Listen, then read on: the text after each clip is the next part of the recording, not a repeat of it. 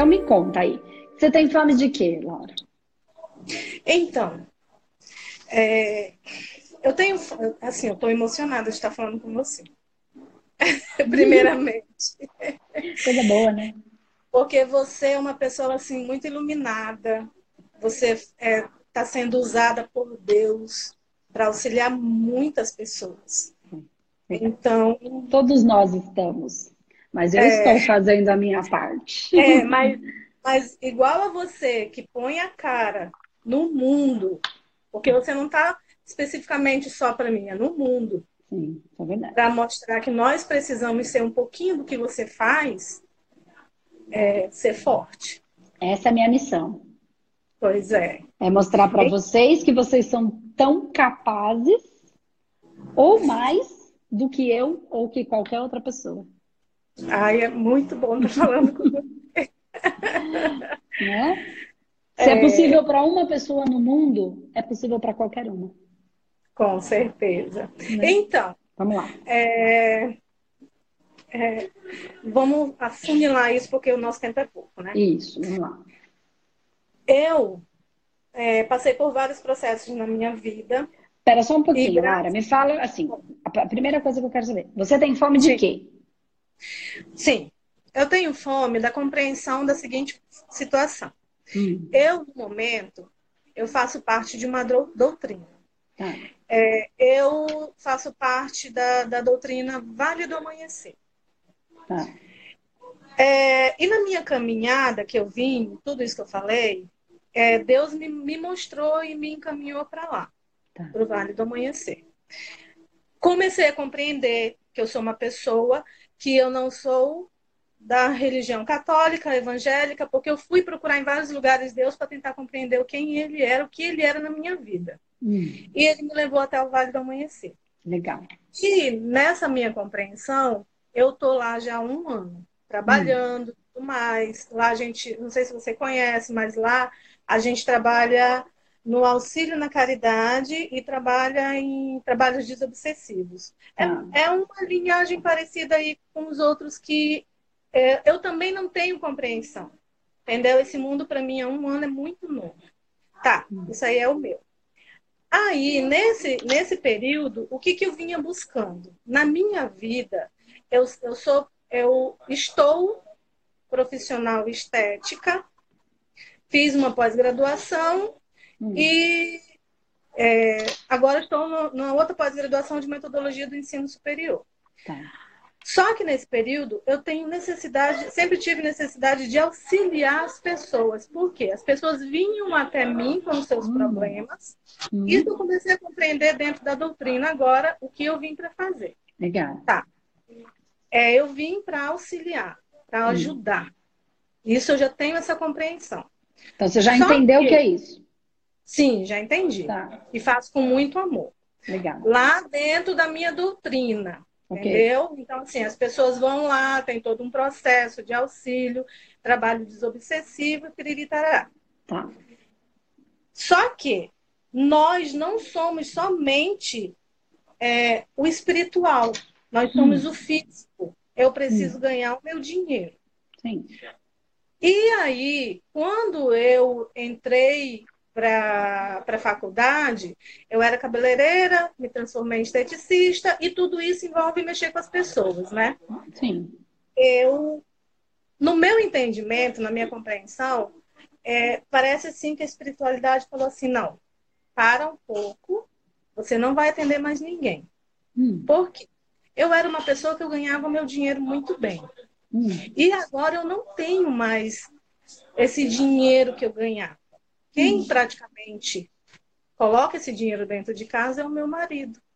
Tá. Então, e, assim, e você tem fome de quê? Eu não entendi ainda. O do que, então, que você tem fome? A minha, a minha fome é de compreender, de, de, aí tá. Eu tinha medo de que essa, esse meu auxílio ficou assim meio perdido, porque eu queria avançar. O que, que era hum. avançar? Trabalhar não mais na estética de emagrecimento, trabalhar hum. com essas terapias que você faz. Tá, entendi. Entendeu? Então, entendi. essa eu, eu, eu tô voando porque eu não tenho essa compreensão. Tá, mas se você. Mas vamos lá, eu ainda não entendi. Eu preciso, de, eu preciso que você tenha lucidez sobre o seu processo. Porque Entendeu? você está confusa. Tô demais. Mas você precisa se clarear. Não sou eu Ai. que preciso. Eu já entendi. Mas você não entendeu. Se você não entender, não adianta nada. E, está saindo tudo de você. O, você tem fome de quê? O que é que você quer? Eu quero esse entendimento de que isso que eu estou vivendo agora, hum. eu posso dar continuidade no meu, no, no meu lado físico, financeiro. Porque eu estou auxiliando as pessoas lá no local hum. onde eu estou. E como é que você acha que você pode fazer isso? É nisso que eu estou perdida. Não, você sabe. Você já me respondeu? Pois é. Como é que é, você eu, acha? Eu quero, eu quero. Aí hum. tá. Aí lá dentro a espiritualidade fala assim: filha, se você quiser voar, você pode voar. Agora, se você, você não pode é querer andar e voar. Você já viu algum animal, algum pássaro voar, andar e voar? Não. Aí eu, eu fico. Aí o que, o que, que eu coloquei na minha cabeça agora? Hum. Que eu vou fazer o curso. Vou hum. fazer o curso, porque como a gente trabalha com energias espirituais, aí lá fala assim, e é, você não pode cruzar a corrente. Aí eu fico pensando, se eu me fizer o teu curso, é essa a minha dúvida também, tipo assim, se eu fizer teu curso, é um cruzamento de corrente? É. Você quer andar ou quer voar? Ai, meu pai. É, é a sua decisão, Flor. Nesse caso, é voar, é abrir a gaiola. Só que é, abrir a gaiola implica em bater no peito e assumir a responsabilidade do voo ou ficar com a gaiola fechada. Então, como eles falam mesmo, é ouve seu coração. Ouve então, seu assim, coração. é um processo. Mas, mas, tipo assim, para atender as pessoas, é, então eu vou ter que decidir, ou eu ficar lá ou eu auxiliar no plano físico. Eu não sei se eles vão te, te, te, Como é que vai ser isso? Porque vai depender do seu próprio desenvolvimento, Laura. Né? É, porque você vai ter que, que, que você está querendo uma coisa, você está querendo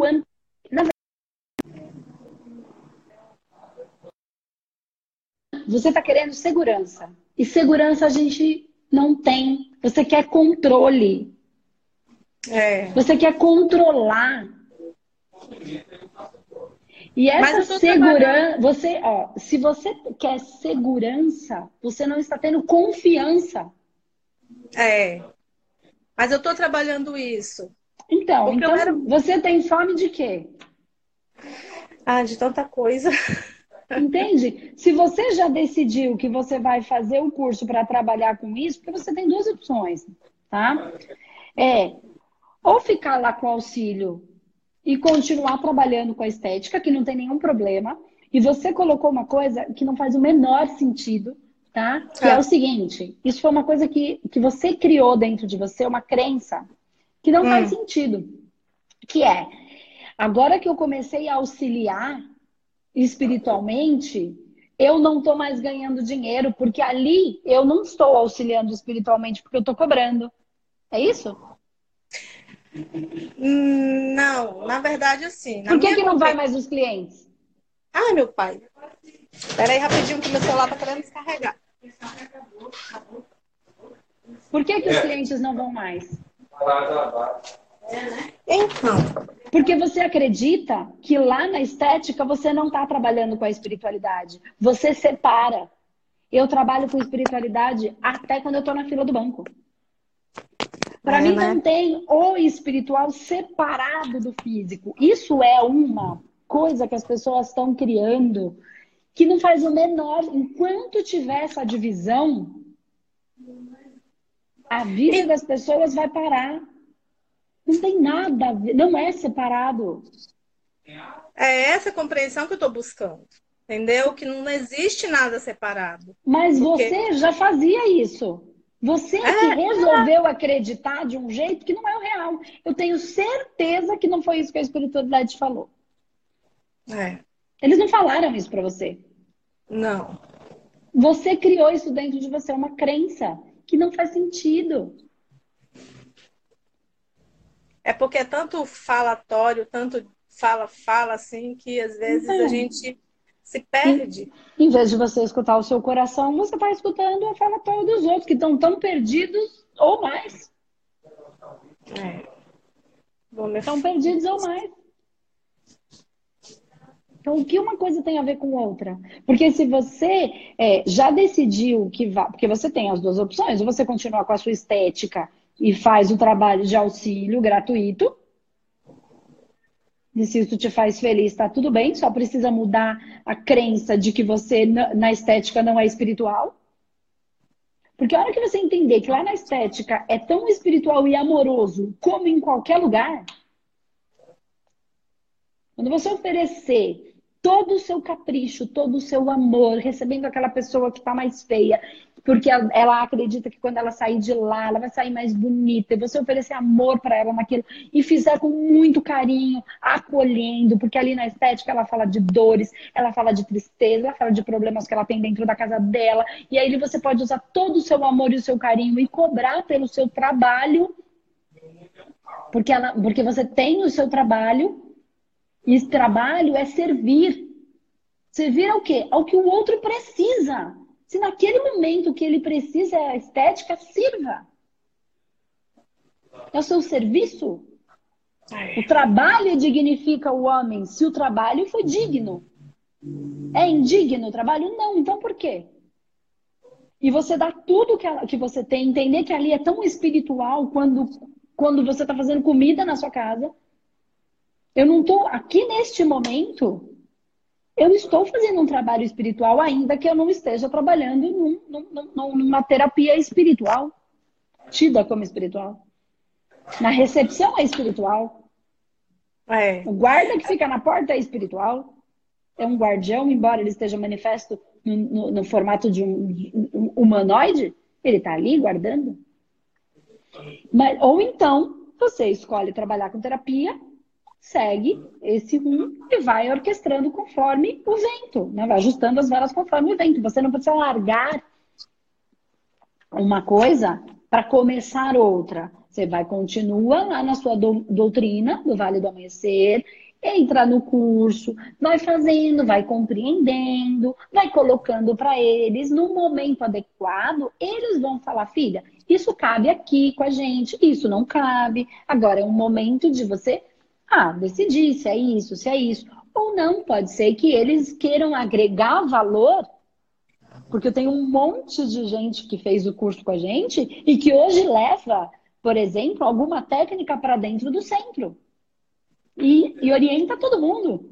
Olha que coisa é legal que pode ajudar. Mas depende de cada egrégora, depende de cada. Não egrégora porque a pessoa é ruim que não quer deixar. Não, porque cada casa tem é, algumas casas, elas são muito mais voltadas para tratamento de, é, de cirurgia espiritual, outras casas são mais para processos obsessivos, outras casas têm uma egrégora mais de, de, de, de firmeza, de luta, de enfrentamento. Então, vai depender do próprio movimento fluídico da casa. E não necessariamente. Então, isso é um cruzamento de egrégora. Vai depender né? Porque as pessoas, os seres de luz, eles trabalham em conjunto. Eles não trabalham separados. Eles não são, não se faccionam. Quem se facciona é o mal. O bem se une. Mas às vezes é por linha de trabalho, entende? Entendi. E aí vai depender, sim, mas você não precisa escolher entre uma e outra, não neste momento. Não se angustie, você só vai estudar. E aí depois você vai decidir naquilo que o seu coração mais. E assim, eu já expliquei aqui uma vez que assim, escolher entre duas coisas ruins é fácil. Eu escolho a menos ruim. Escolher entre uma coisa boa e uma coisa ruim é fácil. Eu escolho a boa e descarto a ruim. O difícil é escolher entre duas coisas boas. Porque com certeza eu vou abrir mão de uma. Né? Mas eu tenho uma missão a cumprir. Eu quero ficar no meu prazerzinho ou eu vou fazer o que eu vim para fazer?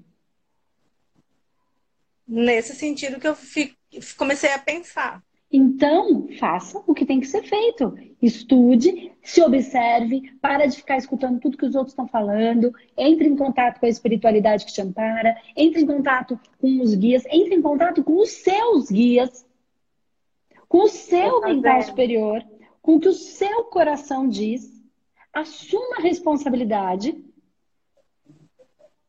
de fazer o que quer que seja com amor que todo o resto lhe será acrescentado. Mas você não pode querer ter a segurança. Você precisa ter, antes, a confiança. É, dá o teu primeiro eu... passo com fé. Só dá o teu primeiro passo com fé. É. Tô aprendendo. Não, não espera o caminho inteiro ficar pronto.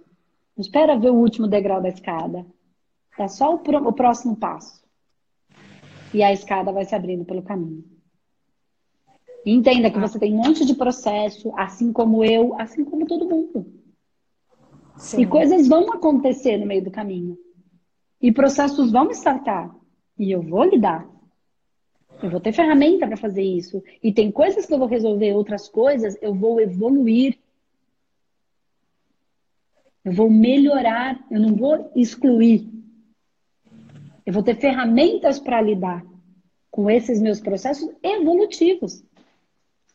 Né? Então todo mundo fala, e o abandono? O abandono é uma coisa que eu tenho que resolver.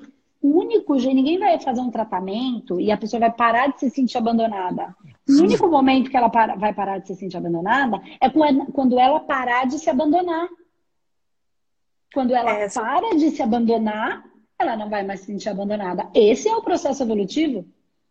Essa é a evolução. É. Não é um problema que tem que ser exterminado é uma questão que tem que ser evoluída. É o ser em evolução. É se amar, é amor próprio.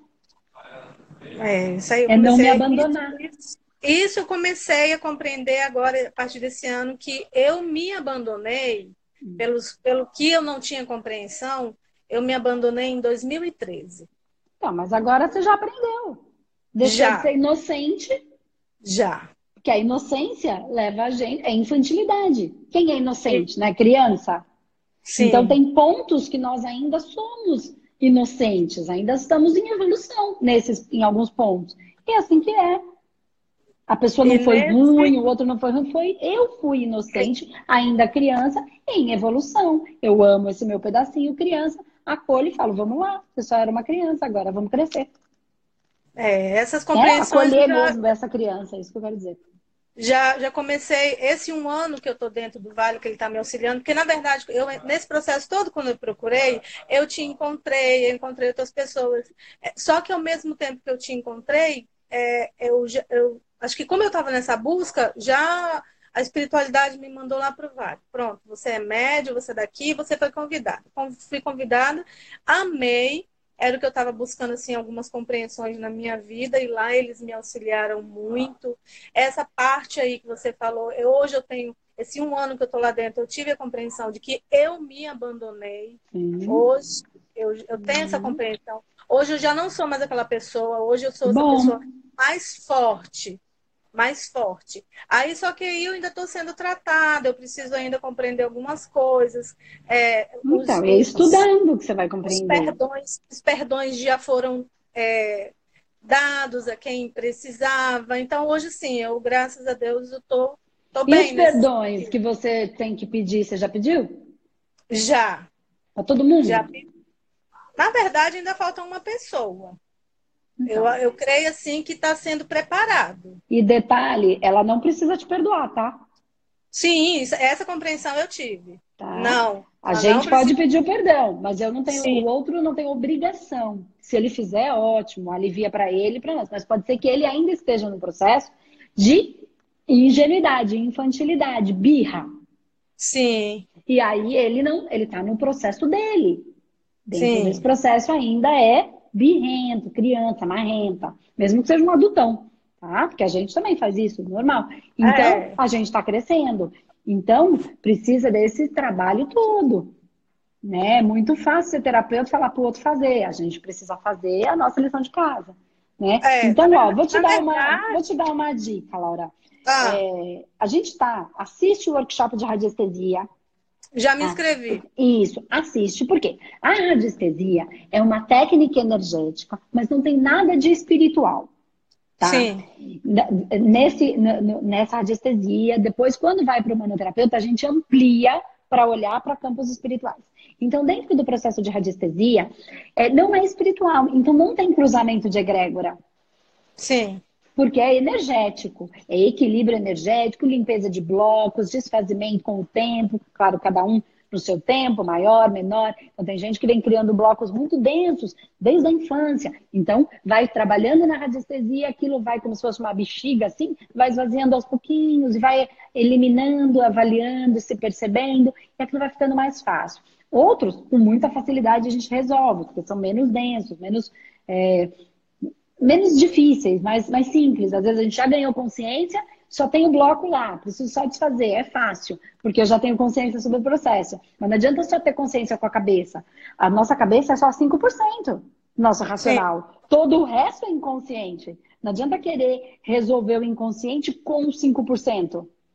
Né? Então, o tratamento energético, ele atua exatamente aí. Então, é, assiste o workshop de radiestesia. Se você é, quiser participar, vir fazer parte de uma turma com a gente, não é espiritual. Pode ser um caminho para você já ter uma ferramenta, para já começar a trabalhar, até ganhar alguma coisa, e que não tem o cruzamento de egrégora. Então você tira essa angústia desse momento presente. E aí, devagar, você vai se percebendo e vai entendendo isso, enfim, como que vai tocando o seu coração.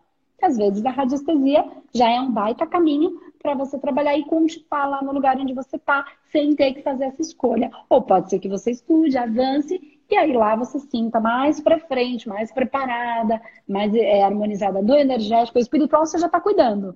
E o energético? O espiritual cuida do espiritual, no energético, quem cuida? Hum. A radiestesia vai te ajudar, entendeu? E aí não tem essa mistura. E aí você caminha com esse processo lá na frente com mais tranquilidade, mais consciência, você vai entendendo é, como, como decidir um pouquinho mais para frente. Dá o seu primeiro passo com fé. É. Tá bom? tá bom. Então tá bom, querido. Um beijo para Rondônia. tchau, tchau. Então, Andresa, sigo você bem. Hum. E acho que força foi a palavra que veio, assim, tá. porque é, por que será que eu coloquei força? Eu então. tenho é, artrite reumatoide ah. já há 30 anos. Eu já fiz até, desculpa, a apometria com vocês e, e, acabei não fazendo o curso, que era uma coisa até que eu gostaria, mas que não, não, não foi possível. Hum. Mas por que, que eu falo força? Porque eu tenho dificuldades em lidar com uma situação que você já lidou muito bem, que é hum. é de relação com a mãe. Hum a minha mãe ficou viúva em 1990 e foi exatamente quando começou a minha artrite. E a minha artrite começou por causa da morte do meu pai. E aí, é, durante esse período, é, na verdade, a artrite não começou por causa disso, né? Mas ela tinha já algum, alguma coisa energética, já algum bloco energético aí que não foi resolvido. Hum. E, e nesse período ela se tornou muito dependente dos hum. filhos. E ela quis que, a, que eu construísse uma casa no fundo da casa dela. Eu acabei vindo morar aqui tá. com os meus filhos, meu marido, e, e a gente, eu fiquei cuidando dela. E depois quem ficou viúva fui eu. Eu fiquei viúva aos 40 anos e acabei ficando tomando conta dela. Mas o nosso relacionamento nunca foi bom. Quando uhum. você fala em perdões, são coisas que me mexem muito comigo, porque eu tenho dificuldade em perdoar por tudo que eu passei e ainda passo, porque a, o nosso relacionamento, a, além de ser muito complicado, ela tem uma predileção por um irmão meu que está com um problema sério físico hoje em dia. Então tem muita coisa envolvida. Hum. E hoje, meus filhos casaram, foram embora, eu fiquei aqui só nós duas. e eu já não vejo mais como sair dessa situação, né? Porque ela ficou na minha, dependente de mim. Eu não dependo dela, eu poderia sair, mas eu não tenho mais essa coragem, até porque é, tem aquela coisa de, meu Deus, você vai deixar sua mãe agora, né? Que ela tá com 88 anos. Okay. Então é isso. Isso veio desde 1990, é isso mais ou menos? Sim. Tá. Deixa eu te fazer uma pergunta. Como era a sua relação com a sua mãe antes de 1990, mais ou menos? Ah, nunca foi boa. Nunca foi nunca... boa. Então não tem nada a ver com esse 90, né? 90 é quando começa a startar o processo da artrite, é isso que eu entendi? É como é que está o processo da artrite o processo de eu vir morar aqui. Tá. Mas já não era, não era ruim. Então o universo já deu um jeito bom. de fazer você ficar junto para resolver isso. Sim. É isso, né? pois é. Tá. É Sim. só para eu entender. Então, assim, não era. Vamos só validar para todo mundo entender aqui junto comigo. Então, assim, ó. É, você já não tinha uma boa relação com a sua mãe, e aí, mais ou menos em 1990, é, teve a morte do seu pai, começa a startar um processo de uma artrite reumatoide, você é, se vê, né, na necessidade, obrigada, de certa maneira, querendo um por um lado e por outro sendo tendo que fazer, né? E morar com a sua mãe para cuidar dela. E aí ela sempre muito dependente, e aí foi só aumentando é, essa, esse processo da artrite. E aí você coloca assim para mim, Gi, que você tem fome de força. E aí você fala, força foi a palavra que veio. Sabe por que foi a palavra que veio? Porque é a única palavra que tinha para vir. Quando a gente fala alguma coisa e não vem outra palavra, é porque não tem outra, né? É o que aí a psicanálise vai chamar de ato falho, de algum... é o que vem, né? Ou quando a gente está conversando com alguma pessoa e ao invés de falar o nome dessa pessoa, fala o nome de outra, né? Então a gente vai sim, chamar isso, por que, que aconteceu isso? Né? Onde que o meu cérebro linka isso? Mesmo que não tenha nada a ver a uhum. história, mas ele, ele, ele linka de alguma, de alguma maneira. Então essa era a única palavra que tinha para vir. Então, pensando nisso, eu vou, eu vou trazer... Uh, uma questão, tá? Eu, eu, eu, vou, eu não vou, eu vou falar rápido para ver se te ajuda e ajuda todo mundo que está aqui. Tá? Sim. Porque tem coisas que acontecem. Eu não estou fazendo uma consulta, então eu não tenho como identificar exatamente a data. Porque quando a gente faz a consulta na mesa quantiônica, a gente identifica exatamente as datas, a gente puxa todo o histórico. Às vezes a gente, quando necessário, vai para outra vida para compreender o processo e aí entender esse processo e começar a trabalhar tanto no trabalho energético como é, né, fazendo os tratamentos energéticos com as mesas, com as harmonizações, com as, com as enfim, com, a, com as terapias, terapia taquiônica, enfim, tudo que a gente tem aqui. E também a pessoa ganha consciência, ela começa a trabalhar. Então, enquanto a gente faz o energético, ela vai se trabalhando. Então, eu não tenho como fazer isso aqui agora. Mas eu vou contar uma história para vocês. Eu já contei essa história na internet. Eu vou resumir ela um pouquinho, pra, senão não vai dar tempo. Para tanto você, como todo mundo que está aqui, começar a pensar no que pode ter acontecido lá na infância, tá? Porque existe uma coisa na nossa infância que não dói. Existe uma coisa que não dói. Que quando você pensa hum. nessa coisa, ela não dói, não dá nenhum sentimento. Mas é Sim. é uma coisa que a gente lembra com alguma riqueza de detalhes. Então, para você, Gisele, para todo mundo que está aí, tem uma situação que você lembra com riqueza de detalhes, que possivelmente tem a ver com o problema, esse problema principal que você, você, Gi, vocês que estão aí, é, então, tem. E é uma, uma, uma situação, às vezes, boba, mas que a gente lembra, ficou muito marcado, mas ela não tem sentimento. Hum. Muito do que está acontecendo na nossa vida está rodando a partir desse movimento. E agora eu vou explicar a minha situação, vou dar o meu exemplo, contar a minha situação, minha dor, minha história, para vocês encontrarem a história de vocês aí, tá? Então, essa é uma aula agora. Quando eu era pequena, eu tinha é, seis anos, mais ou menos. A gente estava na praia, né? Eu, meu pai, minha mãe, meus tios, é, a minhas, tia, minhas tias, na verdade, com os namorados ou maridos, meus, minha, minha prima, todo mundo. Foi uma viagem que a gente fez super gostosa, que era difícil conseguir unir todo mundo para ir para a praia aqui em São Paulo. E aí nós fomos. E assim, nós tinha, minha tia tinha um apartamento que era pequenininho e a minha avó tinha uma outra casa que também era pequenininha. Então foi todo mundo e a gente se dividiu entre as duas casas, né? Era um pouquinho longe, mas a gente ia pro apartamento da minha tia, que ficava mais pertinho da praia, passava o dia lá e depois ia para outra casa só para dormir, né? Porque o outro era bem pertinho da praia, dava para ir e voltar a pé. Legal. Então a gente foi para esse apartamento, passamos o dia lá. Eu tinha paixão pela minha avó, pelas minhas tias, pelos meus tios, era pequenininha. E o que que aconteceu? Eu queria, e, e, tinha a minha tia com o namorado dela, a minha avó, o irmão do namorado dela, né? Que era pequenininho também. Foi é, para brincar comigo. Ele tinha uns nove aninhos, eu tinha seis. É mais ou menos isso. E aí, ele foi pra praia comigo. A gente foi pra praia. À noite, eles iam dormir lá na casa que a gente estava. E eu, só que a gente ia de carro, era longe. Aí meu pai e minha mãe iam para lá, e esse meu tio com a minha tia, aí a minha avó e esse menino iam para lá também. E a outra parte da família ia ficar no apartamento. E eu ia com eles, porque eu era doida pela minha tia, pelo meu tio, pela minha avó, e tinha o um menininho para brincar. Nesse Sim. inteirinho, a minha mãe, o meu pai, ele, a gente foi na feirinha de hippie, e meu pai comprou uma correntinha para mim. Eu fiquei tão feliz que na hora de voltar, eu mudei e falei que ia com meu pai. E fui embora com meu pai. E eles iam vir na sequência. Estavam vindo já. Então, e a gente foi. Eu sei que lá eu fiquei, tudo. Eu lembro mais ou menos. Eu falava, cadê a tia? Cadê o Renato que queria brincar? Aí minha mãe falou assim: ah, vai ver que eles pararam para tomar um sorvete. Estavam demorando. E aí eu ainda lembro de eu falar assim: ah, eu devia ter ido com eles porque você parou para tomar sorvete, né, na minha cabeça. Eu sei é. que eu dormi. No outro dia, eu acordei no apartamento da minha tia, não na, na casa. A gente voltou pro lugar.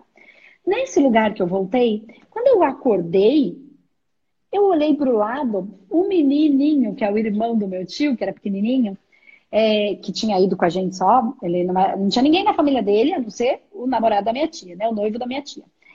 Ele tava com um corte aqui no rosto, pequenininho. E a hora que eu olhei, eu vi, olhei assim, a minha mãe tava na porta do quarto e minha mãe fez assim, ó.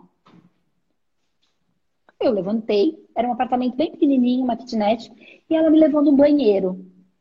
Eu lembro de cada detalhe, de cada detalhe daquela conversa daquele banheiro. Ela fechou a porta, me sentou. Eu lembro como era o banheiro, o azulejo, eu lembro tudo. Ela me sentou e ela falou desse jeito: Olha, eu falei, mãe, o que a gente está fazendo aqui? Ela falou: Olha, aconteceu uma coisa. O tio bateu o carro, né? E aí eu sabia que minha avó estava lá e minha tia estava lá, né? A avó machucou aqui, fez um corte na testa, mas ela tá bem. A tia machucou o pescoço, cortou, fez um corte no pescoço, mas ela tá bem, né? Mas o tio, ele morreu. Ela falou os nomes, né? Mas não vou colocar. É, mas o tio, ele morreu. Quando eu penso nisso, não me dói nada. Eu hum. lembro, assim, eu tenho saudades do meu tio, mas não, não teve uma dor. Aí eu comecei a chorar e ela falou assim: pode chorar. Ela ficou agachadinha, ela foi super doce comigo, bem doce. Sim, acho que eu não, eu não, sei se eu seria tão delicada da maneira como ela contou, agachou para ficar do meu tamanho, tudo direitinho. E aí, nesse processo, ela falou: pode chorar. Ok. Eu chorei. Ela falou: só que vamos fazer o seguinte: é, o irmão dele tá aqui e não tem ninguém da família dele. Como é que a gente vai contar? O que que acontece? O pai, que era o meu pai, que era o melhor amigo desse meu tio que morreu, eles eram amigos da vida falou: o pai foi para São Paulo para contar para a família do tio, para eles virem para cá para comprar para o irmãozinho dele, porque não tem ninguém da família dele. Então, vamos combinar assim? Você chora, mas depois a gente fica firme lá fora até o pai chegar? Falei, tá bom. Ela pôde contar comigo, ela pediu para mim e eu, ela pode contar. Embora eu fosse uma criança, como eu brinco sempre, eu não era um espiritinho né? Ela, ela confiou em mim e eu honrei com a confiança. Ok. Beleza. Aí eu não lembro demais. Isso eu lembro com riqueza de detalhes de cada palavra. Foi desse jeito. Tá bom. Passado um tempo, é, eu não, não, fui, não fui no enterro, eu era pequena. Aí a gente veio para São Paulo, eu fiquei na casa da minha outra avó, né? Até que. E aí, passado, dentro da minha cabeça, parece que foi uma eternidade. Mas eu acredito que deva ter sido uns 20 dias, mais ou menos, um mês no máximo. Aí eu fui visitar, porque aí minha avó e minha tia voltaram para casa. E aí eles foram me levar lá. E aí, o que, que eles falaram? Ó, nós vamos lá levar você, mas não vai assustar. Hum. E eu pensei assim comigo, ó, lá dentro. Isso depois eu elaborei, depois de bem mais velha. É, não vai assustar. Lá dentro da minha cabeça, acho que eu pensei assim: como assim assustar? Minha avó fez um cortezinho aqui e minha tia fez um cortezinho aqui. Quando eu cheguei lá, a minha avó fez um corte daqui aqui, tava com a cabeça toda careca e fechada. Nossa. A minha tia foi degolada. Antes tinha o Fusquinha, para quem é dos mais antigos, o Fusquinha ele tinha aquele porta-luva que abaixava, que era e aquilo entrou na garganta dela. Só não rompeu a veia, encostou, mas não rompeu. É porque não era para ir embora mesmo, né? Claro. Então, ela estava toda enfaixada. Quando eu olhei aquilo, claro que eu assustei, porque dentro da minha estrutura, a minha tia tinha um cortinho, minha avó, claro que minha mãe não ia falar que minha avó tinha arrancado a cabeça, que minha tia tinha. Lógico, ela foi extremamente delicada, ela não mentiu para mim. Mas uhum. quando aquilo aconteceu, a sensação que a criança de seis anos teve foi uma dor. E essa dor veio porque a minha mãe, na delicadeza, com o maior carinho, eu não faria diferente, me contou de um jeito, só que ela pôde contar, ela para mim, ela mentiu para mim. E aí aquela dor aconteceu, então ela pôde contar comigo para eu não chorar. Sim. Mas ela não contou comigo para enfrentar aquela dor, porque afinal de contas era a mãe dela e era a irmã dela, era o melhor amigo dela, para eu ajudar ela nessa dor. Então, começou, o que aconteceu na minha história com a minha mãe? Claro que tem coisas que a gente traz, tem mais coisas, mas só para vocês pegarem as pequenas histórias da vida de vocês. É, que, e, não, e eu lembro dessa, dessa situação lá no banheiro como se fosse hoje. Só que não dói, não dói nada. Mas começou assim: toda vez que a minha mãe era fofa comigo, na minha estrutura, eu pensava, daqui a pouco ela vai me machucar. E então o que, que eu já fazia? Rebatia. Antes dela me machucar, machuco eu. Então a gente não conseguia fazer as pazes. Porque ela foi a portadora da notícia que me machucou. Ela foi a portadora da notícia, mas não me deu depois a notícia inteira de que tinha machucado muito quando eu cheguei lá e ela não dividiu a dor dela comigo. Então eu me senti impotente, porque se ela tivesse dividido eu teria dado conta, como eu dei com o menino. Eu me senti traída, que ela mentiu para mim e sempre ficou. Depois de uma fofura, vai vir uma dor. Esse sistema Sim. instalou e ó, rodando. Toda vez que a gente tentava fazer as pazes, ela vinha ser doce comigo. Toda vez que ela era doce, internamente, não tinha consciência. Daqui a pouco ela vai me machucar. Então, a gente vivia em guerra. E como o universo vai validando aquilo que a gente tem dentro. E naturalmente, eu vá, antes dela me machucar, eu machuco. Então, por que, que eu tô falando? Eu não tô fazendo uma consulta sua mas eu estou trazendo essa história, nem sua nem de ninguém aqui, para vocês encontrarem. Tem aí, nessa menina, um ponto, nessa menina lá quando era pequena, alguma coisa que vocês lembram, com alguma riqueza de detalhes e que não necessariamente vai doer. Porque a gente acha que é só o que dói. Não, o processo instala quando a gente está relaxada. Quando a gente está bem tranquilo, ele entra. Você não está sobre uma, sobre um, não tem como se defender.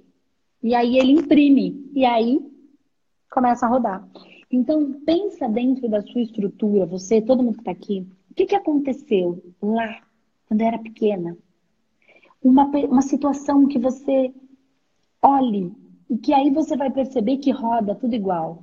Então a sua mãe cuidou ou não cuidou de mim, agora eu tenho que cuidar dela no momento que eu ia fazer xixi, ela, em vez disso, ela riu.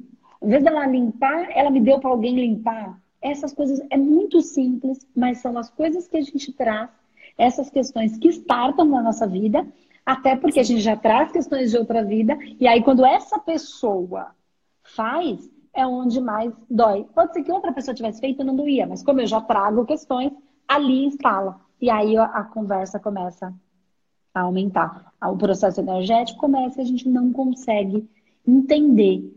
Por quê? que quando é, eu tenho que cuidar, eu amo a minha mãe, mas quando ela chega perto de mim, isso me irrita. Sei lá, ou eu amo meu pai, ou meu irmão. E são as dores que a gente entra em angústia, em dor, por quê?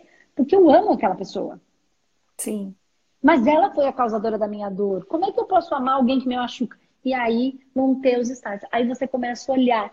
Quando você começa a olhar para isso, você começa a estar tá um, um ficar mais consciente. Então assim, quando você não, quando você olha, você já vê o movimento, a sensação acontece, só que eu já sei que é só a minha sensação, que minha mãe, quando é delicada, eu já tenho aquele sentimento. E não é só com a minha mãe, é com todo mundo.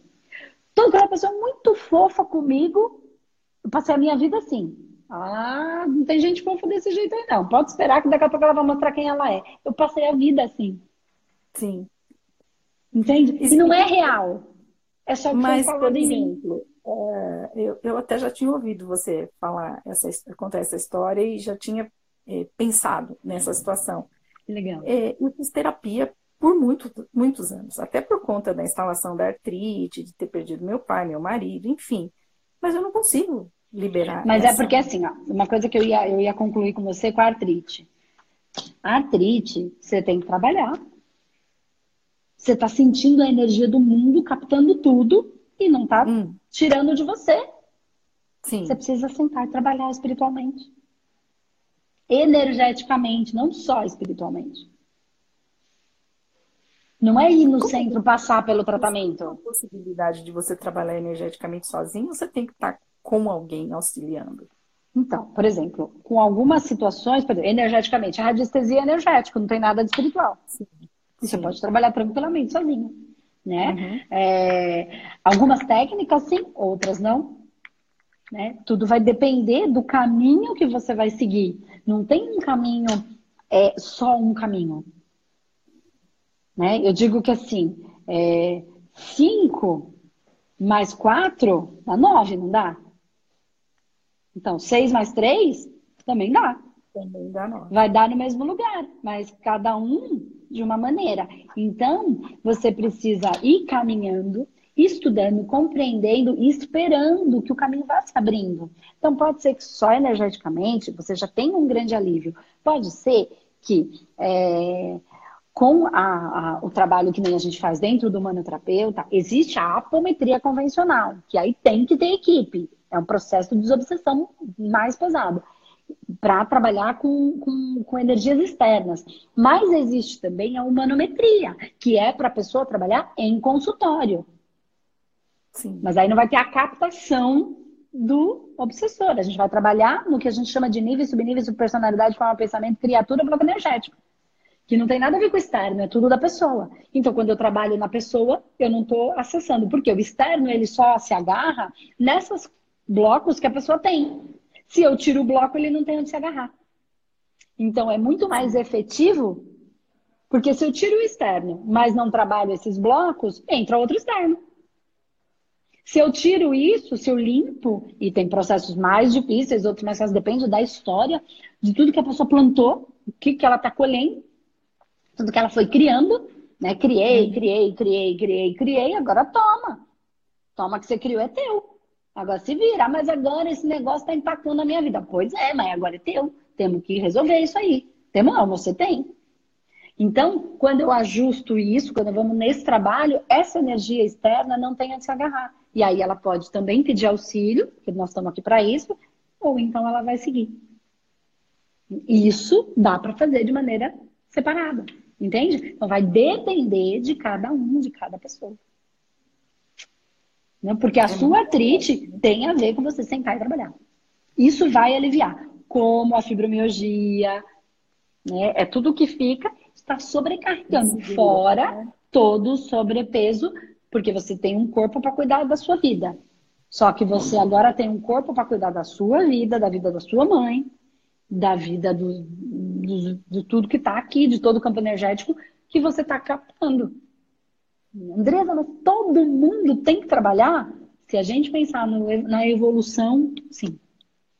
Não sei se todo mundo nesta vida, mas o processo evolutivo é o sexto sentido. Temos os cinco bem desenvolvidos, estamos evoluindo o sexto. É a sensibilidade ao todo. E o fato de saber disso aumenta a responsabilidade. Pois é. Só aumenta a responsabilidade. Mas é tão lindo, é tão bom, é tão gostoso. Sim, porque quem doa é quem mais tem que agradecer, porque tem para doar. Exato. Quem tem que agradecer não tecnicamente é quem recebe. Agradece, mas quando eu tenho para doar, eu já tenho que ser de antemão grata por isso. Porque eu tenho para ofertar. E todo mundo tem. Aí é que tá. Você tem também. E uma coisa que você falou até no outro atendimento lá que você estava fazendo da moça, que as pessoas não têm a consciência de que em qualquer momento você está trabalhando qualquer a espiritualidade. Né? Em qualquer, qualquer momento, momento você está lidando com o outro, trocando e. E recebendo as informações. Por que, que eu, eu lembrei dessa história para contar agora? Porque eu não tive uma ideia. Eu sou uma ideia, eu estou a serviço. Então a, informação vem, ela fala disso agora, porque é isso que ela e as pessoas que estão aqui possam estar precisando. Não é sobre mim, é sobre o outro. É o servir. E é muito bonito mesmo. Tá bom, Flor.